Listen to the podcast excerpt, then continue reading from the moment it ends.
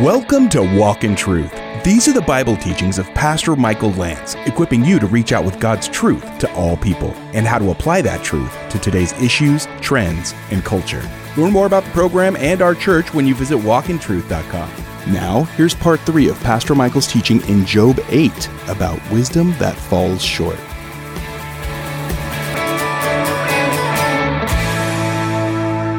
Hey, Job, your kids are dead, given over to the power of their sin, but you're still alive, so your sin must not be as bad. Remember, this is Bildad's premise, his, his worldview. If you would cry out, if you would pray for God to be merciful to you, well, then certainly God would rouse himself and he would fix your situation. Wait a minute, brothers and sisters, hasn't Job been crying out to God for the last two chapters? But he hasn't quite cried out to God the way Bilbo, I mean, Bildad, Bilbo's character, short guy from Lord of the Rings. We're going with short tonight, okay? The way that he wants him to. Here's the, here's the, uh, the idea, here's the thrust of it. Job, you obviously need to repent of something and you haven't repented of anything yet. Confess your sin because he who confesses and forsakes his sin will find mercy. Mercy. Right, Job? Wrong. Why? Because I don't know what to confess, says Job. I don't know what I did wrong. Do you want me to make something up, Bilbo? I mean, Bildad. Do you want me to just say, okay, I think I. And if Job had to reach far to find something like, yeah, you know, I was a little mean to that person the other day, or would that explain his calamity? Yeah, you know, I, I did have a weird thought. You know, I mean, no. That's where Job is at. He's saying, Look, I don't know what you want me to do because I am crying out to God. Well, if you would just be pure and upright, implication, you need to repent. Surely God would rouse himself, verse 6. He would restore your righteous estate. Look, Job, all you got to do is repent. But Job 1 1 and Job 1 8 says that Job was a righteous and blameless man. He even offered sacrifice for his kids continually just in case they did something wrong. What more could the guy do from the standpoint of being pious and righteous? I would say to you, Probably not much more. So that can't be the issue.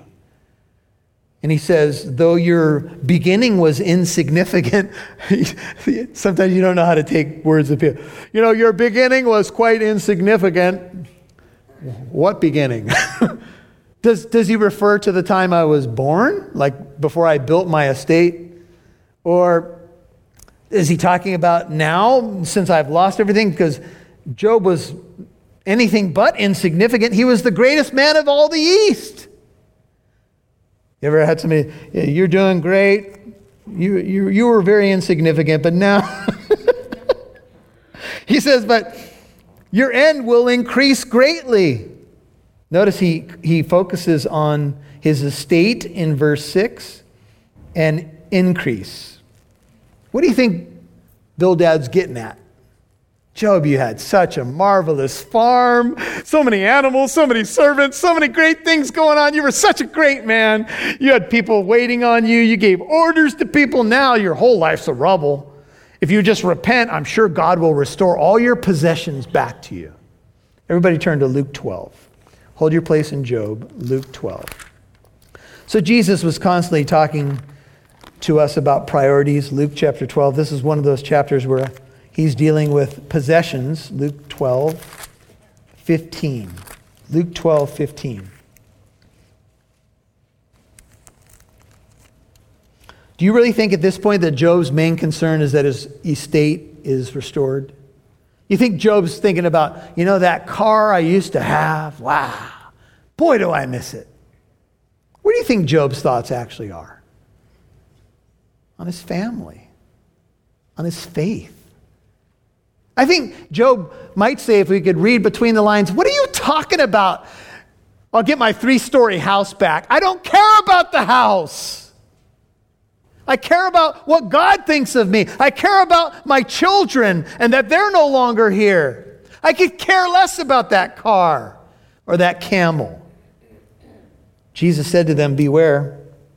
Luke 12, 15. Be on your guard against every form of greed. For not even when one has an abundance does his life consist of his possessions. He, he told them a parable. The land of a certain rich man was very productive. He began reasoning to himself, saying, What shall I do, since I have no place to store my crops? He says, This is what I will do. I'll tear down my barns and build larger ones. I want you to just think of Job for this study. There I will store all my grain and my goods. I'll say to my soul, Soul, you have many goods laid up for many years to come. Take your ease, eat, drink, and be merry. But God said to him, You fool. This very night your soul is required of you, and now who will own what you have prepared? So is the man, the person who lays up treasure for himself and not, is not rich toward God. I think that's Job's concern. I want to be rich toward God. And he said to his, disciple, his disciples, For this reason, because this is true, I say to you, do not be anxious for your life as to what you shall eat, nor for your body as to what you shall put on. For life is more than food, and the body than clothing. Turn back to Job chapter 8. You see, Bildad is concerned about the outward, Job is concerned more about the inward. Bildad is saying, Job, if you just get everything right with God again, He'll restore your material possessions. He'll, he'll restore things back to you. But Bildad assumes that he knows the root cause of Job's trouble, and he doesn't. That's why his wisdom falls woefully short.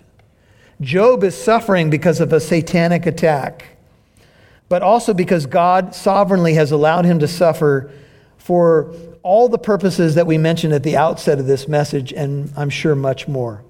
To reveal the heart of a true worshiper, God knows that many throughout the century of time will open to this book, and God is trying to prove something to Job and to the angels and you can fill in the rest of the blanks.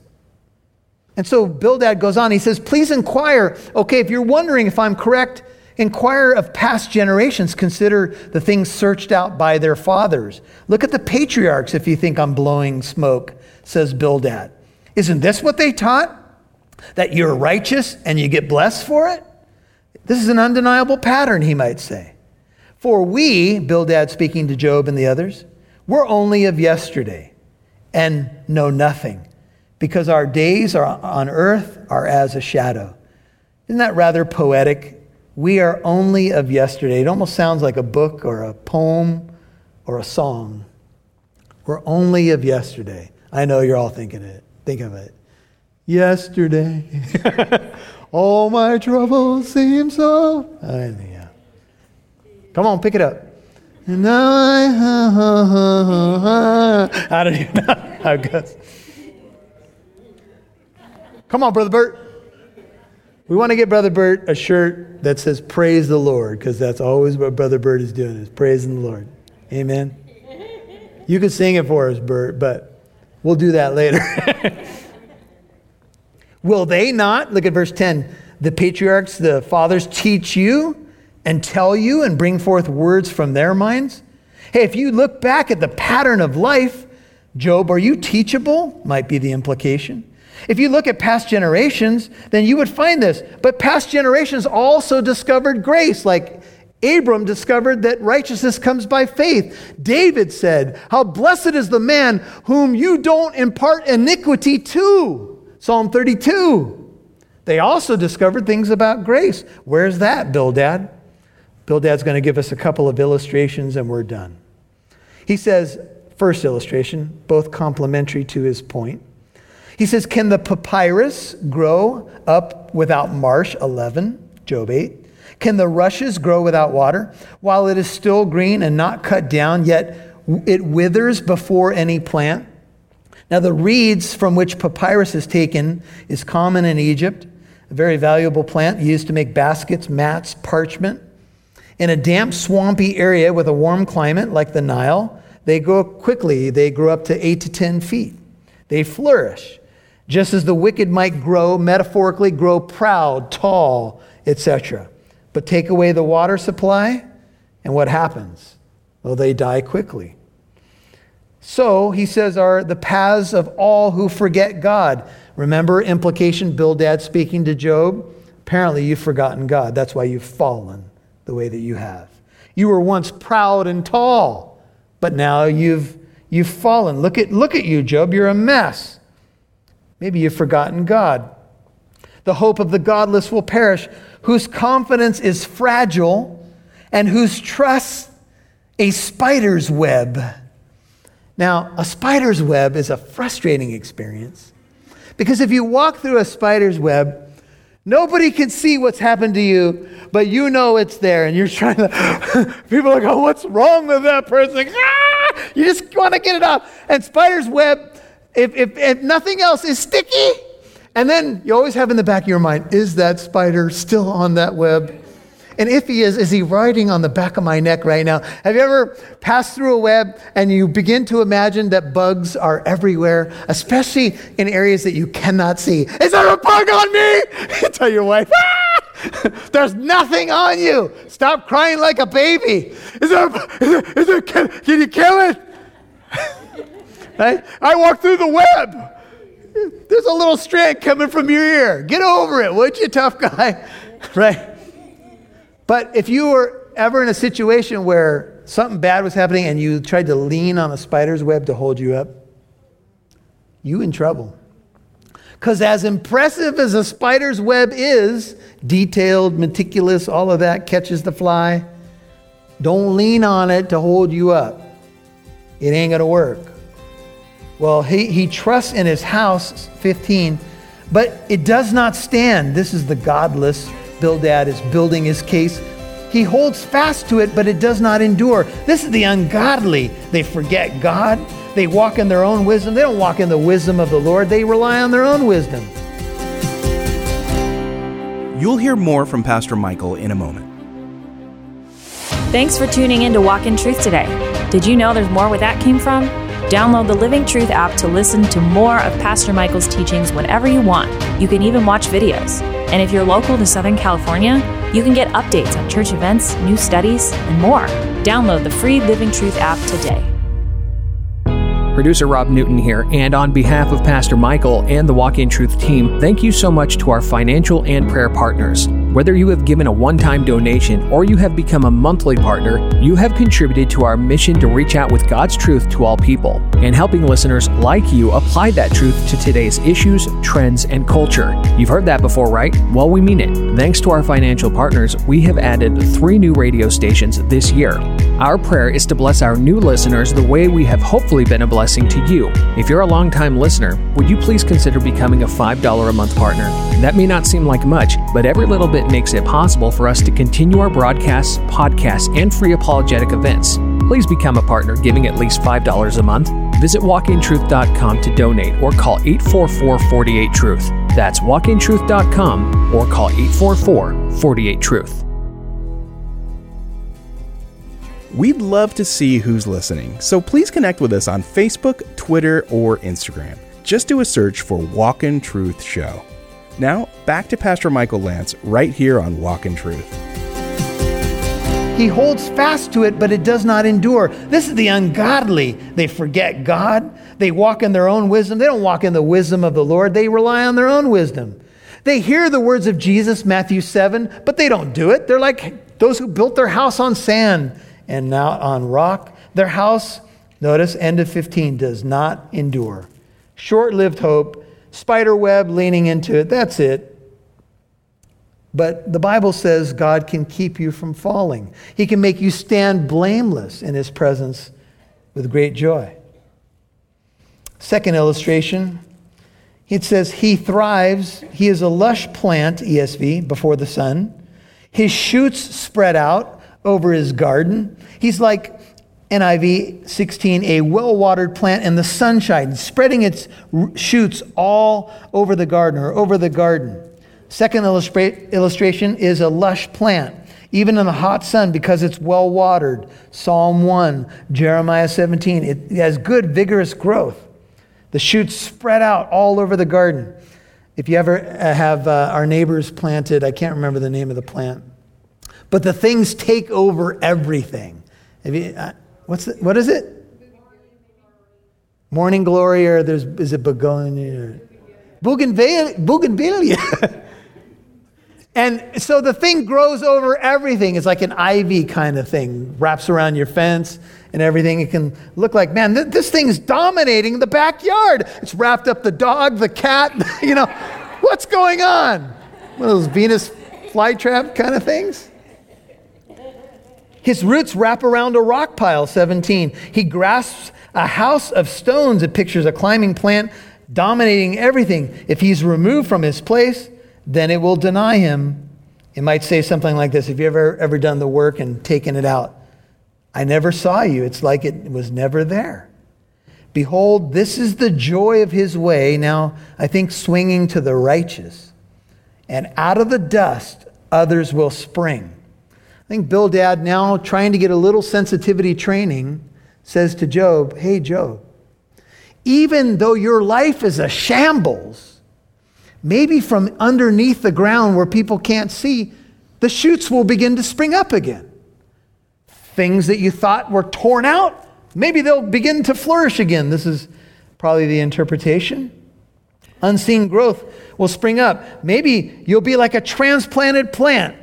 They'll take you, maybe your little palm, sago palm, very valuable, and you'll get planted from over here, and they'll plant you over here, and you'll, you'll flourish again. Trying to end on a high note. Conclusion Lo, God will not reject a man of integrity, so get Get your integrity back, Job. Nor will he support the evildoers. Yet, he says, he will yet, Job, I want to give you some hope after I've devastated you with several layers of my argument. He says, Job 21, He, God, will yet fill your mouth with laughter and your lips with shouting. There's a scene in the, one of the Lord of the Rings movies, and the, the king who's in all these battles looks at his daughter who's had to fight all these wars, and he says to her, I wish that I could see you smile again. My wish for you is that you could laugh again. I think that's what, you know, imagine being, I don't know how long Bildad's been with Job, but seven days of silence and then all that's gone on. Maybe it's been months. And maybe that's what Bildad is trying to say to Job now. You're going to get your laughter back. You're going to get your smile back. You ever lost your smile? You, you, ever, you ever been through a tough stretch, a bummer period of time, looked in the mirror and, met, and went, you know, I don't, I'm not sure I even know how to smile anymore. Lord, give me my smile back. Give me my laughter back. Laughter is good medicine. He will yet fill your mouth with laughter, Job. But remember, Bildad's thinking, if you do what I say. Maybe you'll be able to go back to the feast like your children used to have, honor the feast, and you could, you could dance and sing again and enjoy a party again. You know, some of us, we go through stretches and we're like, I don't even know if I could have fun at a party. That's where Job's at. Those who hate you, like the enemies that came and raided your property and killed your servants and animals, those who hate you, will be clothed with shame, and the tent of the wicked will be no more.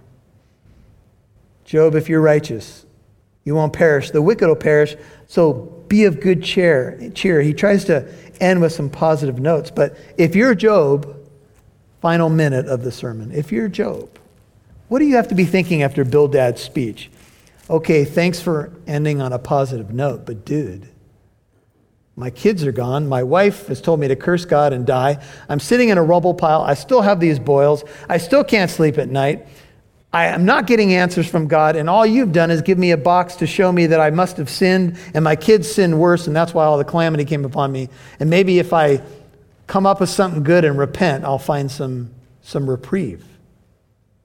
But, brothers and sisters, what Job needs, and this will come up in the next chapter, is he needs an advocate. He needs a redeemer. He needs someone who will plead his cause. And Job's going to begin to dig down into the gospel. Because not everything that we encounter in this life is going to make sense. There's just going to be some things that happen, and it's just the result of a fallen world. And it's not always going to fit in our tidy little box. And that's when we're going to have to say, Lord, If I am in a season of suffering, I don't want to be, I wouldn't choose to be, but I'm here now, and I'm going to lean into you and find my answers in your face because I know that my Redeemer lives. And I know ultimately no weapon formed against me will prosper. And I know Messiah is coming. Would you bow your head and hearts with me? Father, thank you for Jesus. Jesus is the ultimate Job.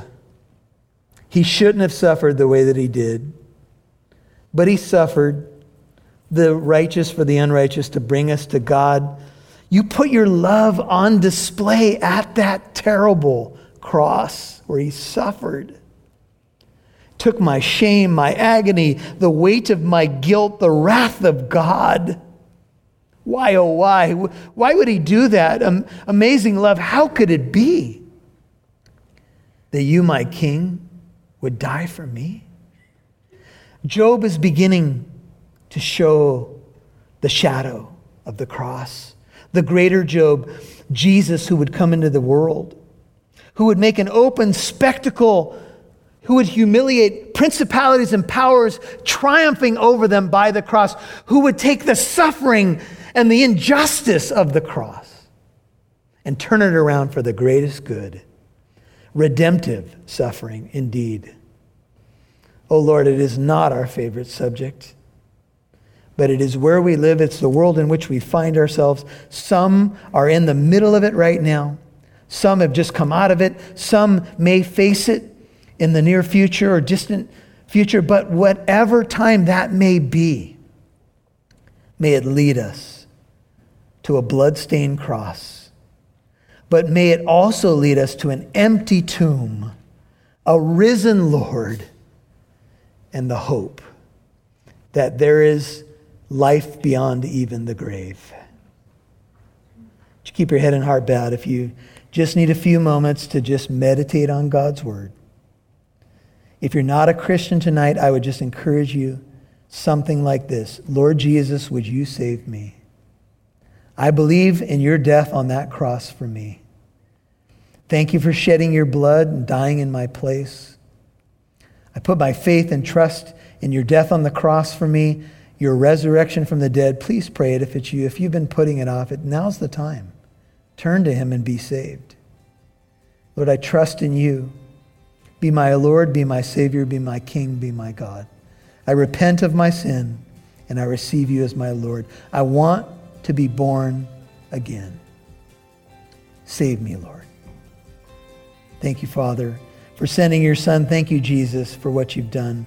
Thank you, Holy Spirit, for being in our lives. Father, for that saint that's holding on, that saint that needs this the fresh wind of your spirit to be encouraged tonight, to be revived, to be excited again about evangelism, to be passionate again about the gospel. May you fill them and bless them. Bless this sweet, precious congregation with encouragement and faith in all they need. In Jesus' name I pray. Amen. You've been listening to Wisdom That Falls Short, Part 3 on Walk in Truth. That was the conclusion of Pastor Michael's teaching in Job 8. Remember, if you missed any part of today's program, you can always listen to Walk in Truth on the Living Truth app or wherever you get your podcasts. Hey, if you'd like to learn more about Walk in Truth, our church, and the events and studies we have going on, then download our free Living Truth app in your App Store. The Living Truth app is the one with the red logo and the pillars. Now, here's Pastor Michael. Well, you know, there is a wisdom that falls short, and then there is a wisdom that hits the mark. And the wisdom that hits the mark is God's wisdom. He is the reservoir of wisdom. Wisdom comes from Him, and wisdom is found in His Word. So if you want to speak wisdom into somebody's life, and it doesn't mean that you can't have some wisdom outside the Bible, but you're going to be on the safest ground when you share the Word of God, a timely word in season. There also has to be the right timing for the right verse. That's the idea of a rhema word in, um, I believe it's in Ephesians, has the idea of a right word for for the right time. That is a timely word, and so that's something we need to pray for as well. So be prayed up. Use the word of God. uh, wield the sword, as it were, a timely word in season, and it will produce fruit in your life and the lives of others.